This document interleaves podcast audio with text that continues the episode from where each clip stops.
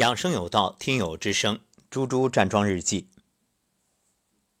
早上七点三十二分，老师早上好。早上五点左右自然醒，确切说是被头疼叫醒的。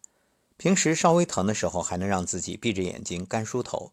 今天疼的觉着控制不住，索性就躺着等五二零闹铃响。坐起来，脑袋放空，接着去卫生间。舌苔和皮肤状态倒是都挺好。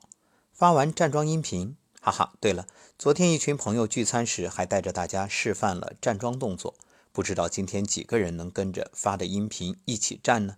还是有点期待的。拉伸完，照例打了三个嗝。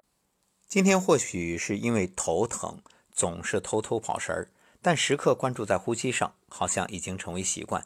难道是自己潜意识里对第六关有结吗？这几次老师一说到欢迎进入第六关，就觉着腰部冰凉。腿也酸困，蹲下抱膝。但现在念六字真言是再也没有上不来气的感觉了。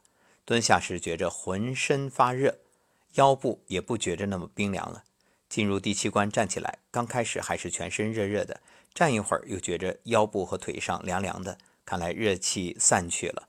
不过最近整个手都是热热的，期待着功力大增的那一天。拍打前还说今天要多拍会儿头。神奇的是，真到了该拍打头部的时候，已经不疼了。感谢老师，有您真好。新生伊始，遇见更好的自己，好心情。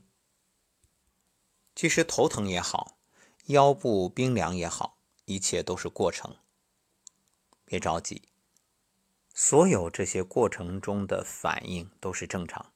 毕竟人是一个有机体，他不是机器人，所以。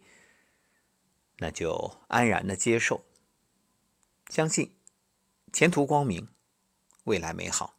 至于过程中的一切曲折，纯属正常。